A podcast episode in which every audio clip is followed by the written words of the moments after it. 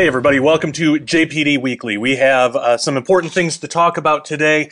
If you've been following the news at all, there have been a lot more uh, recent developments, recent stories, ma- mainly headlines, and a lot of it is sensationalized, but around the whole topic of aliens, UFOs, government disclosure, all that kind of stuff.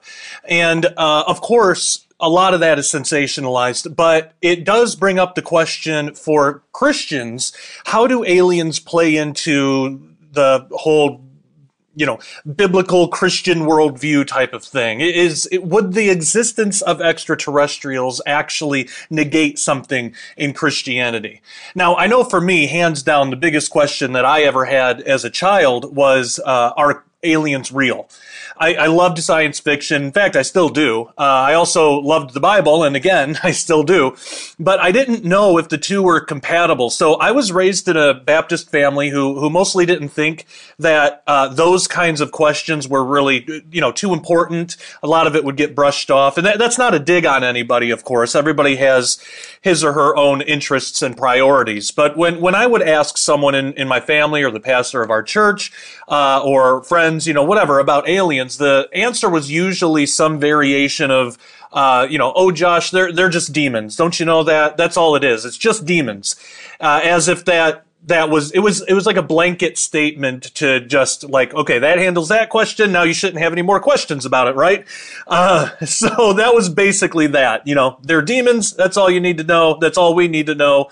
Uh, but as, as a child, um, even as a teenager and a, uh, young adult, I craved more information. You know, if if it was true that aliens are demons, why? Uh, where where do we get that from?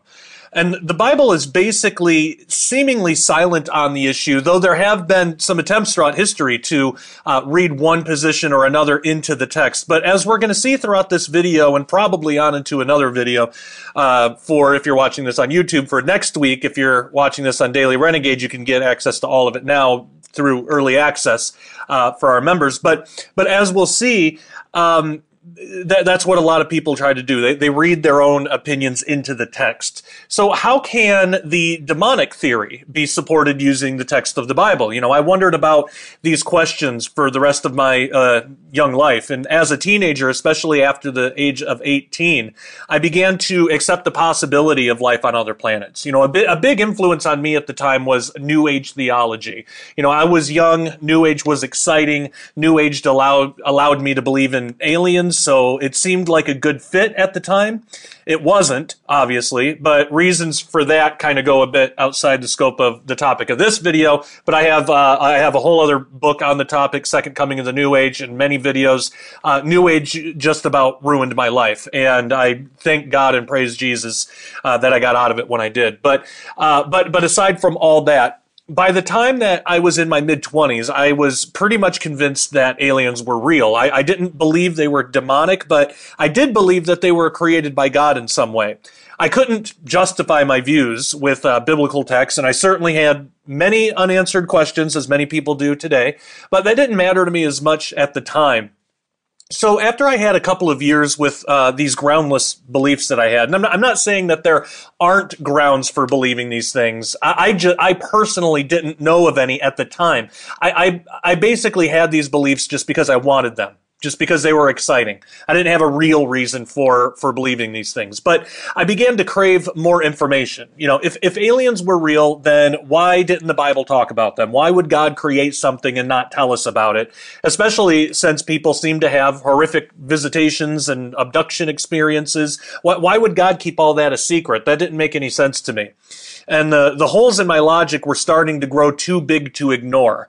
So I did the only sensible thing I could think of at the time. I decided to pray and ask God about it. And of course, I did not get an answer right away. Uh, in fact, even today, I'm not sure that I have the full answer. I, have done a lot of work in this area. Uh, actually, a lot of the information we're going to be talking about in this video and, and probably the next video comes from a book that uh, Derek Gilbert and I uh, co-authored together a few years ago. Uh, se- uh, um, what is it? Uh, the Day the Earth Stands Still. I almost said Second Coming in the New Age again. Uh, The Day the Earth Stands Still. And that book was really written before its time. It's more relevant, to, relevant today than it was when we first wrote it.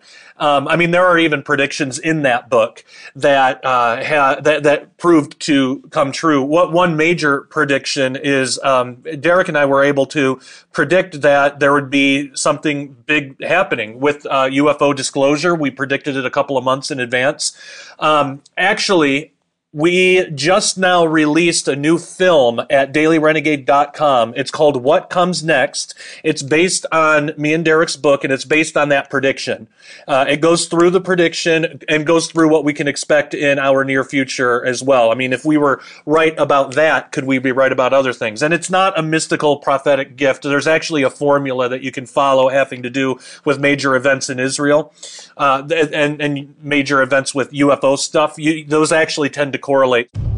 This is a truly historic moment. It will be known as the Abraham Accord. Ever since the news broke of the peace agreement between Israel and the United Arab Emirates, many Christians have been wondering what it all means. Is it significant? Is it momentous and historic? Or could it even be prophetic? Most importantly, after this, what comes next?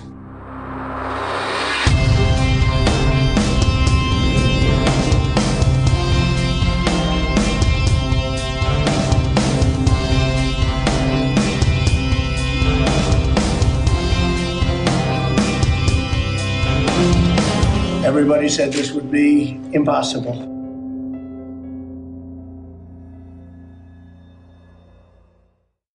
I, we have that movie available right now at dailyrenegade.com. Right now, it is only available to paying members. So you have to have a monthly membership or a yearly membership, and you get the film for free. Uh, you know, your your your membership is enough. You don't have to pay extra for the film.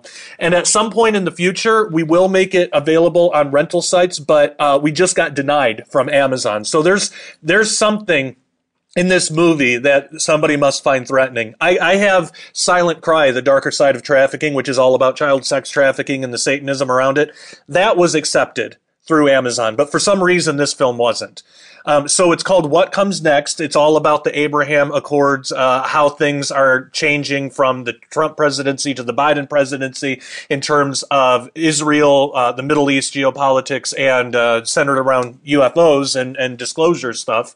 Uh, and we have uh, myself, um, Derek Gilbert. Derek Gilbert is obviously in it. Lieutenant Colonel Robert Maginnis, He's our Pentagon insider, and he's got some interesting things to say about the Pentagon's involvement in UFOs.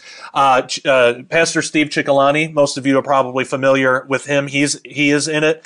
Uh, and we uh, and, and, there's others, and we have um, uh, Zachary Lautitas as the narrator. Uh, some of you might be familiar with him from some movies. He was in that show Prison Break, uh, if you remember that show. Uh, but he he was kind enough to provide the voiceover for the film, and we're actually going to get him on the show at some point for an interview because he's been doing some interesting work in this area too. He's also a Christian. Everybody in the film, they're all Christians. my wife is in it, so it's it's a really great cast and uh, it's, it's a great film but it goes into all this and especially what we can expect in the near future. And so I, I think that it's important that you check that out. I don't know when we're going to be able to get it available to rent for the general public because again amazon denied it. I did not expect that. It should have already been on amazon but they said no and did not give us a reason why. So we're going to try to get it maybe on uh, youtube or vimeo rental but again we have to make it rental for these third party platforms because they have the ability to just delete things things whenever they want. And uh, we want to be able to maintain access to our own content. So the best way, the, really right now, the only way to watch it is to go to dailyrenegade.com, get a membership. It's not available for just people who have a trial. Uh, it's got to be a, pay, a, paid membership. Get get a membership, uh, monthly or yearly. Uh, if you can afford to do it, the yearly is the better deal because you actually, if you do the math, you end up doing getting two months for free that way. Uh, but go ahead and get that, and then you'll have access to the full film, and you can watch it at your leisure through the website. So, uh, dailyrenegade.com, make sure you do that. But I, have been doing a lot of work in this area for a long time, and I, I, still don't know if I have the full answer. I have friends on all sides of the aisle. Uh, my good friend Timothy Alberino. I did a long five part series on his new book, Birthright, and he he takes the stance that these are not demons; these are actual alien extraterrestrial entities, uh, and he he puts forth some compelling arguments why he believes that. So, um, you know, I, I, I like getting all sides of the story, and I don't know yet exactly where I fall, but I will say I do believe that Christianity can accommodate a genuine extraterrestrial reality. And I, I, want to talk about that because there are pieces of the answer out there that I was not aware of at the time. And the more that I discovered these pieces, the more they seemed to bring the total picture into focus. So my, my piece of the puzzle was the Genesis 6 Nephilim interpretation of alien UFO phenomena. That was my first piece. And because that interpretation that has been vastly covered by other authors and researchers, you know, far more eloquent than me. Uh, I'm not going to cover that as much in this video, except I will say that it is a very legitimate interpretation, um, and one that I held onto for years, and in many ways I still do. I still think there's a lot of possible scenarios on how things could play out there. Uh, I do suggest that if the reader is not familiar uh, with the topic of the Nephilim, that you pick up a copy of The Unseen Realm by Dr. Michael S. Heiser.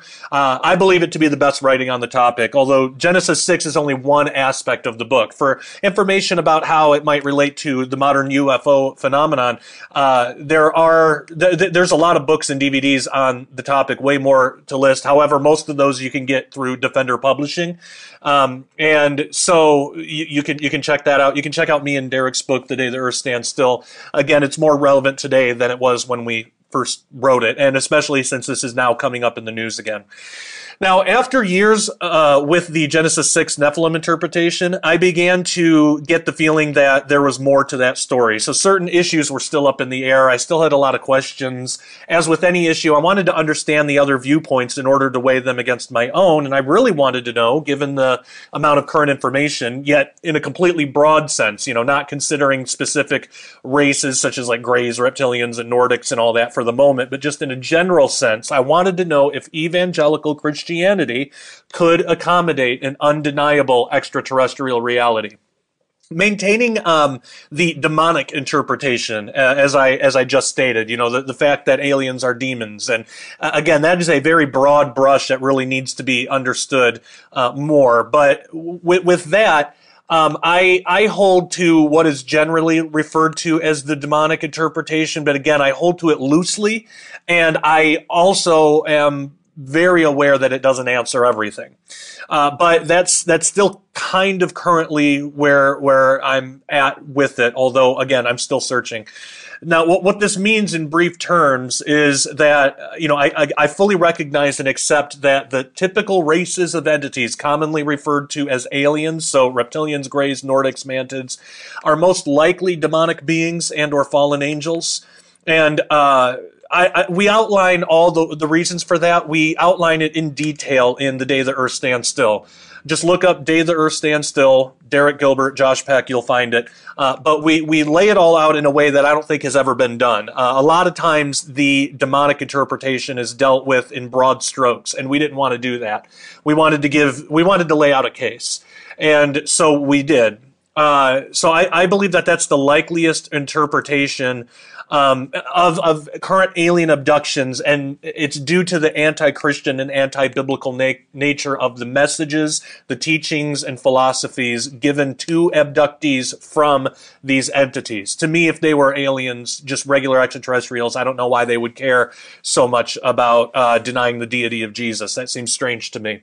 But uh, but the reason that I wanted to make that clear in the beginning here, uh, perhaps more than ever before, you know, is that it, it may prove challenging challenging to some Christians if the purpose of this video is not properly understood. So this video isn't done in order to state that the beings commonly witnessed in alien abduction pheno- phenomena are in fact aliens. Uh, I, I, don't believe that to be true. However, again, in that series I did with Tim Alberino, Tim brought up some uh, very interesting things that I don't know how to answer, and and I do agree with him. Aliens do not act like demons. When you when you read about what demonic manifestations look like in the Bible, that does not match with aliens, like alien abduction. So I I don't know I don't know how to parse that, but I, I do know that there are more spiritual entities than only demons. Um, so there, there could be something there. Like, for example, I don't think a fallen angel would act the same as a demon. Uh, but anyway, but that the, the topic is of this video is to, to kind of answer this broader question. Wherever you fall in line on this on this idea about aliens, um, I, I want to divorce the the the topic of extraterrestrials. I want to divorce that from the UFO and alien abduction phenomena altogether for this video. So basically what we're going to be looking at is the question from a purely theological position. Uh, can extraterrestrials exist within a biblical framework? We're not talking about alien abductions. We're not talking about UFOs. Uh, well, I mean, we'll mention it, but that, that's not going to play a part. We're, we're talking about could, could life exist out there? Not are they interacting with us. Um, so for the moment, we're going to be setting aside any commonly reported non-human entity. So this video could uh, easily be miscon- misconstrued if it's if that's not established right off the bat. Th- this is not apologetics for commonly reported non-human entities to be understood as aliens from another planet. I don't personally endorse that view, though I, I do think there's a possibility there. But th- this is more to just ask the question what does the Bible have to say about the possibility of life on other planets? Um, so anyone who has done a substantial study of official disclosure has come across the religious aspect to this question. How would religious institutions react to either an official disclosure event or a genuine extraterrestrial presence as a whole? We got a little bit of taste of that a couple of years ago when the Pentagon came out with um, uh, well, some disclosure that they were actually studying the UFO phenomenon and had had some evidence towards it, which was really strange. And what we found out was the Christian Church did not panic, and I think that is actually going to be emboldening the government to come out with more things. Uh, and I, I lay out reasons for that in the day the Earth stands still, but it has been hypothesized that that this was the major reason why our government seemed to be hiding information from us about UFOs. Uh, fear of widespread panic and hysteria, especially among religious groups.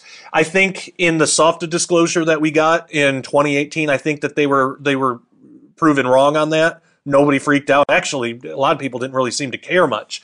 Uh, so I think again that's going to embolden them. But but there have been several attempts to gauge what the reaction would be among religious Americans. The earliest formal effort was in the Alexander UFO Religious Crisis Study in 1994 and uh, it's it's uh, AUFORCS for for short. It, it's an anagram. They just call it that AUFORCS. So this survey was interesting for a couple different reasons. It focused on a sample of Protestant ministers, Roman Catholic priests, and Jewish rabbis, and it asked questions related to possible government disclosure of UFOs and uh, alien contact information. And also, it was directed by Victoria Alexander, wife of Army Colonel Dr. John Alexander, a veteran of the U.S. Army Intelligence and Security Command and uh, Los Alamos National Laboratories Non Lethal Weapons Program, as well as a member of the Intergovernmental Advanced Theoretical Physics Working Group. Now, the purpose of the survey was to find an answer to a seemingly simple but extremely important question. Would disclosure of U.S. government contacts with aliens really precipitate a religious crisis that would threaten continuity of government and even our civilization?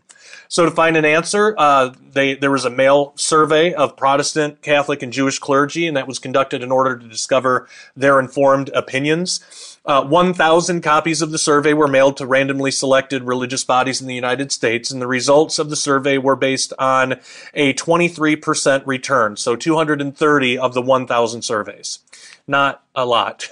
so for the survey, the U.S. was divided into five regions. Uh, 563 surveys were sent to Protestant churches, 396 to Roman Catholic churches, and only 41 to Jewish synagogues. And among the questions in the survey, one asked for the approximate size of their congregation. 81 uh, Protestant respondents answered the quote approximate size of congregation line, uh, end quote, uh, totaling to 35,824 families. Uh, 45 Roman Catholic respondents answered, totaling 56,208 families. And then six Jewish respondents answered, totaling 1,445 families. So altogether, this totals uh, 132 congregations and 93,477 families. So roughly 130 congregations, roughly 100,000 families. Now, based on a U.S. population of 280 million at the time, well, actually, I don't know if that number is correct anymore. Let's say right around 300 million at, at this time. Uh, Protestants represent 28% of the population. 54% of uh, church membership as well are Protestant. Catholics represent 20% of the population and 38.6% of church membership. And then lastly, uh, Jews represent 2% of the population and 4% of church membership. So the fourth highest religious body, Eastern churches, represented 1% of the population and 2% of church membership. So these four religious groups represented 51% of the U.S. population. Less than 25% of the surveys were returned, and also there was uh, no questions to determine how theologically conservative, meaning uh, do they take the Bible as the inspired word of God? There was no questions uh, for the individual minister, priest, or rabbi who answered the survey. So we have no idea. And logically, the more conservative the respondent, the more likely he or she is to be troubled by some of the questions in the survey. So, for example, some of the questions were uh, Do you think genetic similarities between mankind and an advanced extraterrestrial civilization would challenge the basic religious concepts of man's relative position in the universe? Uh, or if an advanced extraterrestrial civilization had religious beliefs fundamentally different from ours, would it endanger organized religions in the country? Uh, another question was if an, if an advanced extraterrestrial civilization proclaimed responsibility for producing human life, would it cause a religious crisis? So questions like that may have been the reason for such a low percentage of return. Um, some, possibly uh, even most, based on the 23% return, uh, may have either been troubled by the questions or thought them to be just ridiculous. They may have thrown, uh, chosen to throw the survey in the garbage rather than consider the question seriously and theologically. So, as popular as that survey became in the UFO community, the math and percentage speak to its legitimacy. If we were generously to assume a family is four people on average, two adults, two kids, then only 373, 374,000 people in the U.S. were covered. Uh, and so you know you take the families the number of families the 900 or 93,000 you multiply that by 4 to get that number so given that only about half of the respondents disclosed their congregation side so we can double that figure to liberal li- very liberally estimate a total of 700,000 750,000 people so that means by the survey's own calculations and sources that at most only t- only 0.27 percent uh, of the U.S. population was accounted for in that survey. But that survey blew up. I mean, it was it was extremely popular in the UFO community. But th- again, that only counts for one in 374 people in the U.S. So that, that's roughly the equivalent of taking two random students out of an, uh, an average American high school and expecting only their views to represent the views of the rest of the students in the high school. So the survey does not cover what is needed to fairly assess how religious people would react to a genuine extraterrestrial reality. So one might wonder how we got here. How did evangelical Christianity and theological conservatism get to the point at which it is generally opposed to the idea of life on other worlds? So the history of that question, it's it's deep. It could fill an entire book on its own. Um, but surprisingly, it hasn't always been this way. In fact, it wasn't even that long ago that a belief in the possibility of extraterrestrial life was common. It was uh, commonly accepted among Christians and other religious circles. So what changed? The major opponents to the idea of life on other worlds in ancient times were Plato and Aristotle. Both philosophers held to a geocentric cosmology, so the view stating that the sun and everything in the heavens revolves around the earth. And from this, Aristotle and Plato asserted that all matter was contained in this world, thereby leaving no room for other worlds. And the unchangeability of the heavens was cited as proof of that. So most early Christian authors generally opposed the idea of extraterrestrial life because they tended to favor Platonic and Aristotelian philosophical views rather than the materialistic philosophy of uh, atomists at the time. Uh, but over time, questions arose. You know, if God was all powerful, why was he only able to create one world? And also, if only one world existed, how could God possibly be truly infinite and uh, omnipotent? So the theologian Thomas Aquinas uh, from 1225 to 1274, he expressed his ideas about how to solve this problem. Uh, he said that God has the power to create infinite worlds, but that all the matter in the universe had to be used to construct Earth. So things began to turn around in 1277 when Etienne Tempier, a bishop of Paris, issued a condemnation of doctrines that seemed to set limits on God's omnipotence under the authority of the Pope. So one of the uh, propositions condemned was uh, called the first cause uh, cannot make many worlds. That that was what what it literally says. So th- this did not mean that the church began teaching about life on other planets or what was called plurality of worlds at the time the physics of Aristotle, which were they're still popular until about the 16th century, uh, taught that if any other world did exist, they would have to gravitate to the center of the universe where Earth is believed to be located. So rather than the extreme of uh, teaching plurality of worlds, it merely became wrong to suggest that God could not create many worlds if he wanted. Now, in 1410, some more progress was made. The Jewish philosopher uh, Crescas uh, wrote, quote, Everything said in negation to the possibility of many worlds is vanity and a striving after wind. Yet we are unable by means of mere speculation to ascertain the true nature of what is outside this world. Our sages, peace be on them, have seen fit to warn against searching and inquiring into what is above and what is below, what is before and what is behind, end quote. So while Crescas was not, uh, well, while he was able to entertain the possibility, he still restrained the idea with a warning against pursuing it much farther. So the openness to, uh, the openness that the religion world was beginning to see led to the introduction of what Christian philosophers, excuse me, would call the principle of plenitude, and that was during the Renaissance. So this was a philosophical slash theological idea, not necessarily a biblical one.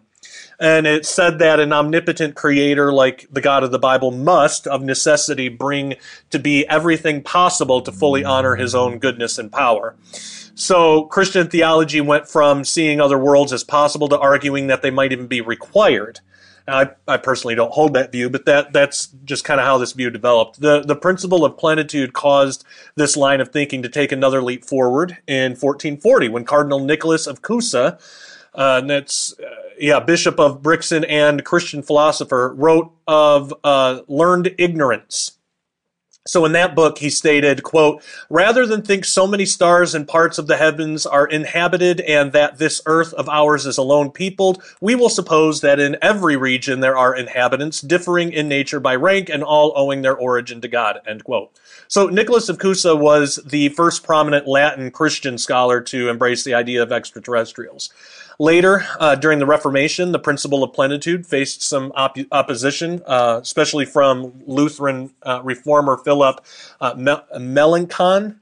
Uh, and in 1550, he warned that Copernic- Copernican cosmology would lead to a dangerous idea, stating that Christ's incarnation and redemption could have occurred on, on, on another planet.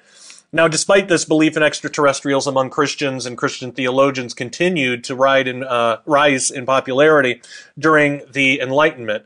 And near the end of the 18th century, the generally accepted view inside and outside the church was that the universe was filled with intelligent life. In fact, in light of the principle of plenitude, uh, many Christians believed that the possibility of life elsewhere in the universe actually enhanced an individual's religious perspective. Uh, but the acceptance of the possibility, or even the, the probability, according to most at the time, of extraterrestrial life was un, uh, undermined by one of the Enlightenment's major figures, Thomas Paine, in 1793.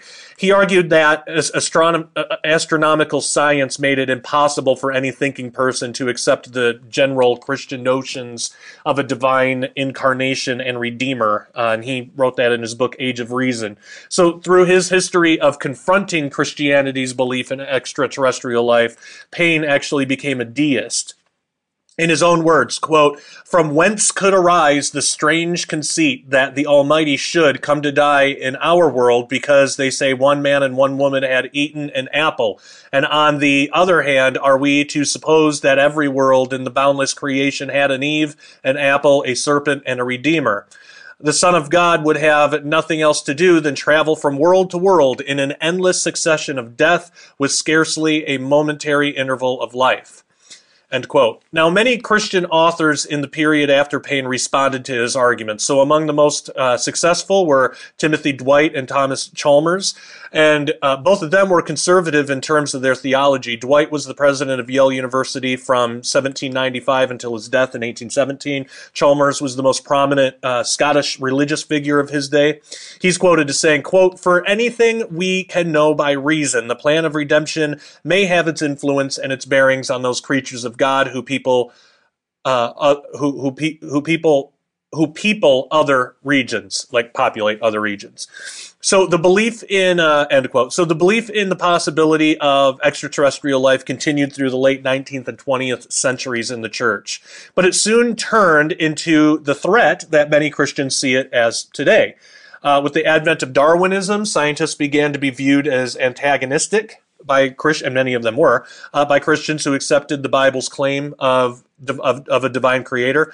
The church became increasingly hostile to the idea of intelligent life on other planets. Um, once Darwinists concluded that the discovery of extraterrestrial life would add support for naturalistic evolution against the idea of a creator. So this led to where we are today. Throughout much of history, the church supported the idea of extraterrestrial life. And of course, intelligent life on other planets brought up important theological issues, such as relating to the incarnation and redemption. But these questions were not viewed as threats to the faith. So, two main issues drove the church away from the ET question altogether, neither of which actually came from the Bible itself. The first was uh, that certain threatening yet not theologically sound problems were invented by people like Paine. Uh, so the the thought that Jesus would have to die at every planet that, that, was just kind of invented as a problem. It's not really a problem. Uh, second was the unnecessary link of random and natural evolutionary theory to the extraterrestrial life question. Um, if evolution is not proof of life here on Earth, then why would evolution have to be proof of life if it's found on another planet? That's all that Christians would have to think about it. So uh, the the the first the first thing, you know, the first idea of, of Jesus dying on other planets, that made Christians wonder if the question of extraterrestrial life was a legitimate problem. And then the second, the one the link to evolution, caused Christians to feel like they had to distance themselves from the idea of extraterrestrial life so as to not accept the naturalistic and evolutionary explanation explanation of life both on Earth and possibly on other planets. So the supposed threat of evolution today that we see, you know, we're still dealing with some of those same problems within the church. So it's generally accepted by the world standards that intelligent alien life would either prove or at least be strong evidence uh, for the theories of naturalistic evolution and or panspermia, which is the idea that uh, state, it, it's an idea that states life on Earth came from outer space, basically. But that problem is pretty irrelevant. Uh, many theologically conservative Christians embrace the theory of evolution. I personally don't, but I'm not going to call somebody's uh, salvation into question over it. I do believe that Christians who accept evolution are in error, but I still consider them my brothers and sisters in Christ. Uh, but they see evolution as a process started by God rather than by some accident or a completely natural event. So these, these Christians are usually known as theistic evolutionists or intelligent design theorists. So for them, the concern isn't evolution as a whole. The concern is specifically naturalistic, purposeless, and undirected evolution. That's what they would take issue with. If extraterrestrial life forms were discovered, those in that category would assume that God started the same evolutionary process on other planets as they recognize here on Earth, and extraterrestrial life would be the result. Now, uh, those who reject evolution as a process of creation, uh, such as myself, could, by default, hold the position that God created alien life forms just as He created life on Earth. The evolution angle really is no threat to Christianity, regardless of whether one believes in evolution or not. Even if evolution were true, it still does not explain the origin of matter in the universe. Uh, how life evolves and how life originates in the first place are two totally separate questions The discovery of an advanced extraterrestrial civilization would not answer the question of origin. So even if ET claimed to be the origin of humanity, the question could just be turned around. Well, then who created you, alien? you know, of, of course, one does not have to believe in evolution in order to accept the possibility of uh, extraterrestrial life. But it is good to understand why some choose to embrace evolution while still accepting the Christian faith. As early as the fourth and fifth centuries, biblical scholars and theologians were already, already noticing peculiar phrasing in the creation account. Genesis 1:24 states, "And God said, let the earth bring forth every living creature. Let the earth bring forth every living creature." So Gregory of Nyssa uh, understood this as meaning there was a type of potency in pre-existing material that can be activated only by the creator when he sees fit to do so. Uh, Augustine thought along similar lines when he stated that the creator quote implanted seeds or potencies of each separate kind of organism in the created universe from the first first moment of its existence. He made all things together, disposing them in an order based not on intervals of time, but on causal connections. There was invisibly present all that would later develop, end quote. I personally disagree with that, but again, Christians could hold that view. Now, this brings us back to one of the survey questions from earlier uh, in this video. Would it be troublesome to a Christian if extraterrestrial life was discovered to have a genetic relationship to human beings? If we accept that God created everything, it actually would be reasonable to expect a genetic relationship between life on other planets and life on Earth because there are genetic relationships between life forms on Earth, such as those between primates and humans. That doesn't mean one comes from another. It just means that we have a, the same creator. Now, um, so I, just to rephrase that, that that does not mean that humans created primates in the sense of a directed conscious choice. Whether evolution is true or not is beside the point. So just because uh, we we would you would not say, well, humans must have created monkeys that's why monkeys have a similar, you know, you wouldn't say that. Just like you wouldn't have to say, well, aliens created humans if there was a common genetic link. Uh, you wouldn't have you wouldn't have to say that. So whether evolution is true or not, it's beside the point. A Christian explanation for uh, genetic relationship is that all life was created by God's design. So of course there would be relationships. From a Christian perspective, God prefers to create bio- biological life and other things in certain ways, so we should expect those ways to be repeated throughout the rest of his creation. So using extraterrestrial life of any kind as proof of a cause and effect relationship, logically unsound. It's an incoherent relationship. Again, we are genetically related in certain ways to primates. We are even far more technologically advanced than primates uh, just like aliens would be to us. However, that does not mean that we created primates. Therefore, despite what one believes about evolution, proof of extraterrestrial life would not cancel out any biblical understanding of creation, even if the ET life happened to have a genetic similarity to human beings. If anything, I think that would lend further support to a common creator of humans and extraterrestrials a creator would have a vested interest in creating things the same kind of way. Whereas in the evolutionary, naturalistic, materialistic view, nature tries different things at different times. And so, you know, it, it, it doesn't seem to fit.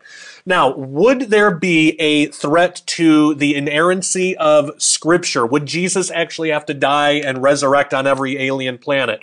We are going to talk about all of that and more in the members only section. So make sure to go to dailyrenegade.com and get a membership today for the rest of this episode and so much more. Also, again, if you enjoy this topic, we have a documentary film available right now based on me and Derek Gilbert's book, The Day the Earth Stands Still. Uh, and it's a timely movie. It is all about the Israel UFO connection and what it means in a Biden presidency. It is called What Comes Next, and it is only available to paying members. So uh, try, if you have a trial, you, you, can't get the movie, you can still get the rest of this episode with a free trial. Uh, so we do have those free trials available but the film is only available for uh, monthly or yearly members. So go to dailyrenegade.com right now to see the film, plus the rest of this episode, and so much more. We got a lot more to talk about. Members, hang on the line. Everybody else, thank you so much for joining us. Until next time, take care and God bless.